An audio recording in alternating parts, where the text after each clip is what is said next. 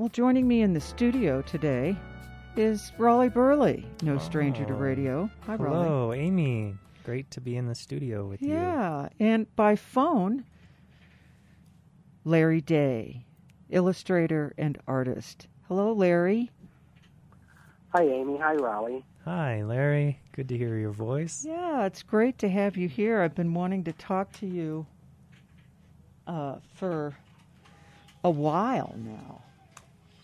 And um, so I'm really glad you could join us. We're talking to illustrator Larry Day, who's the winner of the logo design for this year's 50th Mountain Fair. He also makes those wonderful spot color sketches in the Sopris Sun. So welcome, Larry. Welcome to the Thank show. you. And welcome, Raleigh. Thank you very much. It's nice to be here. Thank you for inviting me. Sure. You know, I was going to introduce you as an artist, but uh, your website describes you as an illustrator. What's the difference? Uh, good question. There's really, I've never seen any difference in that. Um, the artist, to me, the artist and the illustrator are doing one visual fundamental thing, and that's telling a story through their art, through their illustration. Um, maybe art itself, the word is more broad. Mm, and illustration might be more seen as more specific. But I think I've always felt that illustrators are artists and artists are illustrators. hmm Yeah, I, I think so too. Um, I find your illustrations fascinating. I just, I really love Thank you. them. Yeah, I'm gushing a little bit here. You know, obviously I've been reading your website, but you flunked high school art class? How can that be? Tell us Yeah, about your illustrious illustrator journey so far. Well, after flunking um, high school art class, which was primarily primarily in crafts, it was not interesting to me. It was a lot of decoupage and, and macrame and Oh, stuff like boy. that. Mhm. So I was just asking for trouble, and I got into it. Um, anyway, so be, but before that, I was in high school. I had taken this art correspondence course from uh, Minneapolis, Right. and so all through high school, I was taking these cour- this course that was actually much more advanced than, than I, you know, I had in art school in high school in Central Illinois, which is where I'm from. hmm Um, by the time I got to college, I went to I went to a uh, a brand kind of a new um, two year associate degree commercial art college in uh, believe it or not in Carbondale, Illinois, Southern Illinois University, and there I had spied on top of the uh, the instructor's the main instructor's filing cabinet an identical course that I had taken in high school uh, from this art school. So I said, "Oh, so you took so you took that course too?" he looked at me very. He, he wasn't very happy with, with that. I knew that uh, he's on to me. So And had he when I went to taken the course? Had he taken that course, you think? I don't know if he had taken it. He never answered. Yeah. But Right. there was a lot a lot of information in there that he used. hmm So, so when I got to college, naturally, it was like, coincidentally, it was like a review for me. hmm And from there, I went back home to Central Illinois, and I actually got a job doing drawing parts manuals, isometric breakdown drawings of farm implement machinery. Oh, wow. I Detailed know that work. sounds very exciting. Yeah. Well, it's detailed work. Yeah. Well, you know, the thing about it was really kind of great was I got to work with people, hmm and that was the first time I'd really gotten a job. And I think that is something that I always tell people when you first start working, find find anything you can just so you can learn how to work with people. Okay, sure. And from that point, I went actually. I tried a little freelance um, on my own in that small town, which you know it's a very small town, about 3,500. So it didn't go very far. so from there, I went. Yeah, right. It's a big shocker, I know. Um, I went to Chicago and started working in the arcade industry, drawing pinball games and video games. Wow, that's Um, interesting. What drawing video games and and uh, pinball games? What do you mean by that? Is that like storyboard stuff? No, the actual art on the games. This is before Oh. handheld. This is before. This is right after fire was invented. Yeah. Um, so you mean like those cool graphics on the side of the machine? on the side, on the front, on the marquee, on the back glass, on the play field of the pinball game, Wow. on everything, on the bumpers. I had to learn how to how to illustrate on on the actual objects, you know, and make decals for just about everything. When you look at a pinball game, it's overwhelming the amount of art that's on one of Yeah. those. Yeah. So you painted that art for what companies? I did it for um, first. I went to this place called Advertising Posters, and Advertising Posters printed printed all this stuff for all these uh, uh, arcade manufacturers Mm-hmm. in Chicago, in the Chicago area, in the western suburbs. Um, yeah. So what they did is they had a they had a system that was set up just like the newspapers used to have, where they had a staff of illustrators. So if you if you want to us to print your stuff, we have illustrators that can also come in or um, draw it for you. Um, newspapers were set up the same way, and so that was a full time job there, drawing video games and pinball games. That's you- amazing. Um, for yeah, and then I went to work for that place went under went under, and I went to work for another arcade company called Gottlieb, and they are a very old time, old world. I mean, one of the original pinball manufacturers. Do you have any of these? Um, Did you hang on to a machine with your work on it? No, I didn't hang on to the machines, but I've got a lot of the artwork, the original artwork, and some of the printed printed glass and some of the printed Mhm. plexi that they used. Yeah, I'm wondering if I ever played pinball on one of your machines. Because you know, possible. not that I played a lot of pinball. I was pretty bad at it, but you know, occasionally Yeah, I, would you know, do I never that. actually played it. I never played the video games or the. Occasionally, I'd play a pinball game, but I was never good at it either. That's fascinating. Um, yeah, there's a lot, a lot of art on those games. yeah. That what an experience. Uh, You know, when I was young, I used to do hand lettering and windows and stuff like that, cars on cars. And when I was, that was when I'd come home from college. And everything I did, I didn't realize that I was training myself. Everything was an advancement. And when I got into the pinball game stuff, it was an advancement on, on learning how to organize, organize everything, and and take this chaos and control it.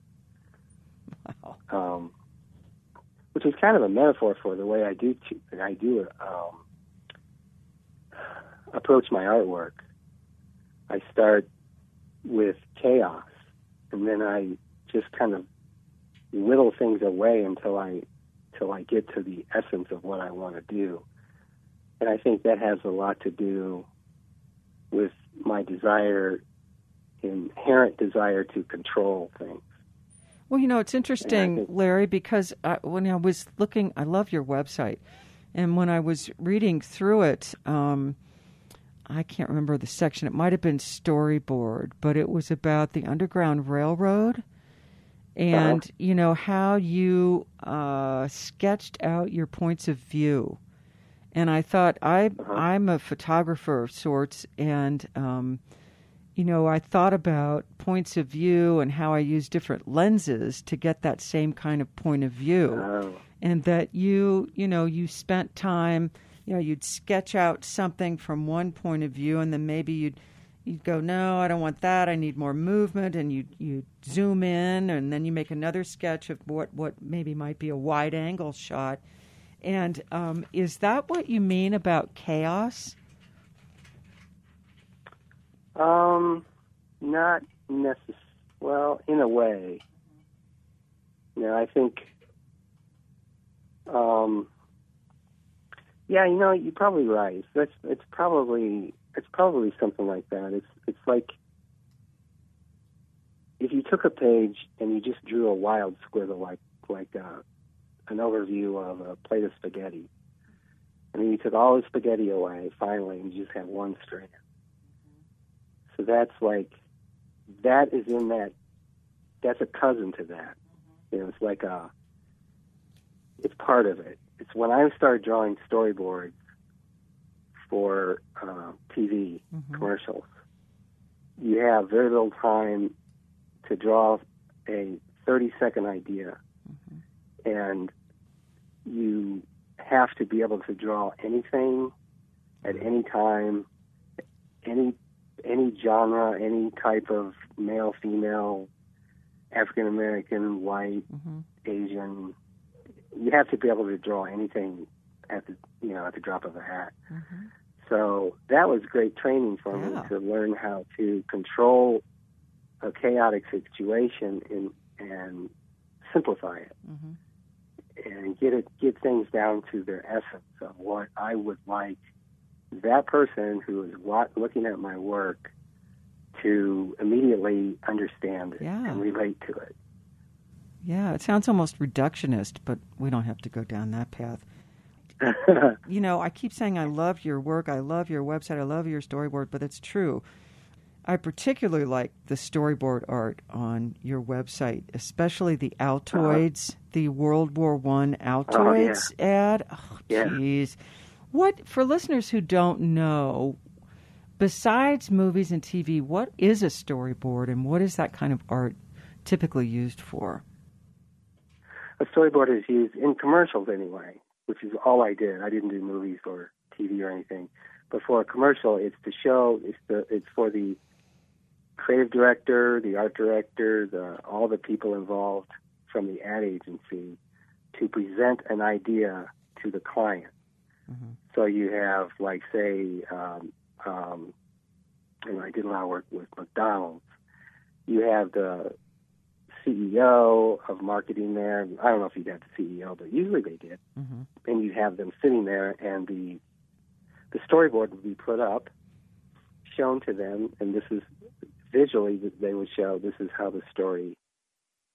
This is how how the story goes, and from there, you know, they would either take that storyboard and make a commercial and use that storyboard and make what then would be called a shooting board, which is like a um, much more, many more frames of the 30 second or 60 second Hmm. spot, whatever you have. Okay.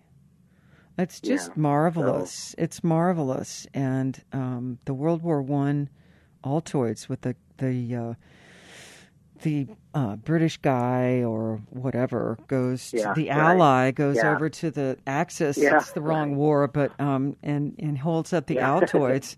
It's great, you know. Yeah, the Germans looked were really mean. yeah. It was there were more, yeah, of course. uh huh. They're shooting at them. Um, Yes. but there, there were many more frames to that spot too. Mhm. But um, yeah, I remember that. I had to show draw a bullet, close up of a bullet coming at you. Oh wow. I remember that. Well, there go. There So- comes the, so the farm instrument training. You Yeah, know, right. That's great. You know, it Yeah, seems that it seems that uh, Larry Day. It seems like you incorporate uh, a sense of humor, and you know, you were talking about uh, working with people, and it that really shows up. You know, your your love and appreciation of of everyday life. Um, and I, want to talk a little bit about the Remax and Dow chemical prints on your website. Talk about a sense of humor. Oh yeah, yeah, yeah. Well, the one thing I always picked up one one of the things I picked up early um, was I think it was from Buster Keaton when he said, "When in doubt, leave the expression out." And so I'd look at his work and I, you know, I'd see that this guy like has no expression, but Mhm. it's funnier, funnier than anything. hmm and that's what makes it funny is just these moments in your day to day life that you know you don't have to when you tell a joke you don't have to be the one laughing. it's true. You know? Usually right? we are So- though. hmm Yeah, yeah. But that stayed with me, and it still does. I still think of that. You know, that is kind of the basis for the type of humor that I like. hmm Is it's not necessarily slapstick, of course, but it's that that thing of a. It's almost like, hey, did you see that? What just happened? That was funny. You know, It's like your bighorn casual. sheep in the paper. Right. The bighorn sheep Yeah. with the yeah. Yeah, yeah. I also appreciate uh, bad dad puns. There you have it. Well, um, I want to remind listeners it's about uh, it's 4:47. You're listening to KDNK. This is Valley Voices. My guests today are Larry Day, illustrator and winner of the logo design for this year's 50th Mountain Fair. He makes those wonderful spot color sketches in the Sopris Sun, and Raleigh Burleigh, who's the editor of the Sopris Sun. I'm glad you guys are here. You know, I first noticed your work, Larry, um, with the sketch of Garfield County Commissioner Mike Samson in the paper, in the Sopris Sun. Oh yeah. Yeah, and I was hooked right away. Can you and Raleigh talk uh, about how you made your way to the Sopris Sun? Um, so when I first met Larry, um, there were weeks afterwards where I was unsure of whether he was somebody I imagined. Um, we had a Roaring Fork Drawing Club going on, and a session planned at Staircase Park here in Carbondale, um, which many of the sketchers that come to Roaring Fork Drawing Club didn't know where it was. And so I produced a map, and it was a little bit stormy that day, and everybody ended up bailing to Pepinos, except I didn't hear about it. and apparently Larry didn't hear about the Pepinos alternate as well. And so I was down by the river, and Larry came up, and we got to chatting, and then I didn't see him again for maybe months, and told people about him, but uh, there was no proof of Larry. Now there's plenty. No proof. Raleigh, you're just making this stuff up. but uh, it's fantastic. Every time I talk to Larry, I learn more about how extensive your work is, and um, and so pleased to have you designing this year's Mountain Fair poster. Yeah, I haven't seen Well, that yet. yeah. I haven't. I haven't seen it. Can you describe it, or do we have to wait? Um, I don't know if I can describe it. I don't know if that'd be up to Amy. Oh, Um, right. Sorry, Aim. We I don't can know if say it's a secret or not. um, I've been in dialogue with Amy, and there's a good chance that you will see the poster in next week's Sopris Sun prominently. Oh, that's great. That's fantastic. So we'll just see it then. Could be the Let's- front page. The cover? Yeah. Maybe we'll find out. Okay. Well, I think it might. I you're think it might hook. have to be. I think it would be too. I think it would be if it was any smaller. I don't know if it would carry as well. Are you saying it's somewhat chaotic? It's somewhat. I would call it peace and chaos. Peace and chaos. Hey, that's a Peace nice theme. in I N. Peace, in Peace chaos. in chaos, not peas and carrots. Peace in chaos. no, not peas and carrots, but that's a good one too. Okay. I just really like the I love the the um, those tiny sketches in the paper um, because they capture so much. You know, I mean, the commissioner drawing, especially with Mike Samson, that was Mike Samson. You know, it was like the essence of Mike Samson in two square inches or something. Yeah, Larry during drawing club would often sketch the sketchers, and um, and so then that idea transferred to how do we kind of um, make these Garfield County reports a little bit more interesting, and and then we thought, well, we've got this guy who can do a really extraordinary courtroom style sketch, and and then we've also published many cartoons, and now some specifically made for the Sopris Sun. Yeah, the the That was uh, fascinating. Yeah, those guys. yeah, it was kind of a, a great move. Uh, these are just these are not just these are commissioners sitting at a very boring table in a very boring room, talking probably about very boring things. And sometimes so I thought it was quite remarkable at that point, I think, but I don't know. You know, I'm sure they they gets heated or what are kind of great conversations, but um, but I just oh I just thought it was really a nice move on Raleigh's part to to do that. It was really kind of cool. Yes, very good move on Raleigh's part. I just, I don't know. It's just, you know, court sketching has always been fascinated to me because often you can't take cameras into the courtroom, obviously. Right. And with Yeah. with NPR, you have Nina Totenberg giving a blow by blow of what judge says what in the Supreme Uh-huh. Court. But with court sketches, you know, ever since I was young and would watch TV news, um, and they would have these court sketches, that just fascinated me because it was, you know, it's as you know, it's live drawing, and you have to get the Right. details right. Artists have to make an accurate rendering of what's going on in the courtroom. And Yeah. I. I. Yeah. Right. talk about that. Well, I, uh, especially with the drawings I did of in the uh, court court uh, hearings. I don't know if they were hearings or what they were actually um, with the Michael Francesco Mm-hmm. case. That was so. I was sitting right next to them, and uh, when I start, what what one of my goals was to not make it look like a typical courtroom drawing that I've seen before. I wanted it to be more like a feeling of a journalistic drawing. Um, I was always influenced by the drawings of uh, old illustrator by the name of Robert Weaver, um, who would stand, who would just draw from draw people doing their thing. He'd draw window washers, he'd draw baseball players that, you know, whatever. Um, but it was the way he drew them that was always inspiring to me. I thought if I ever get a chance, I'm going to just get and get the materials that I feel comfortable with, and the the materials that I feel comfortable with doing a courtroom sketching. I thought are risky because I'm sketching with what's called a Wolff pencil, W O L F F, and it's a carbon pencil, and it gives a really nice dark line, but you can't erase it.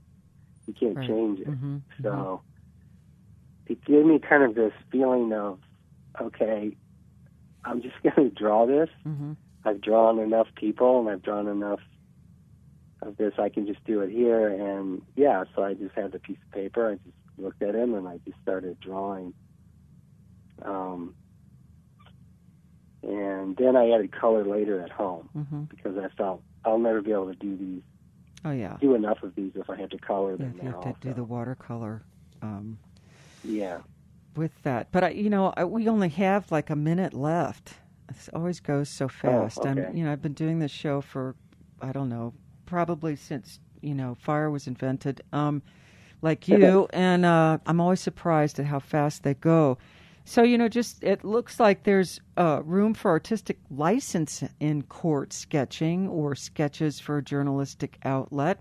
Is that is that okay? Because I know there Is what isn't for okay? photographs. There isn't much wiggle room. Mm, Is no. what is what okay, Amy? Artistic license for journalistic drawing.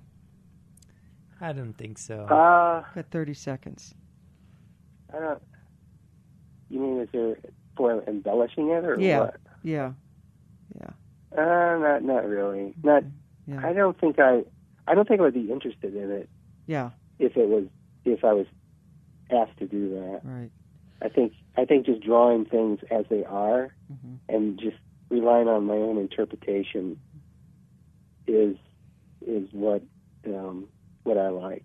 Well, Larry So Day the and Raleigh. Burleigh of the Sopris Sun, thanks very much for taking the time to join me today. Thank you, Amy. You're welcome.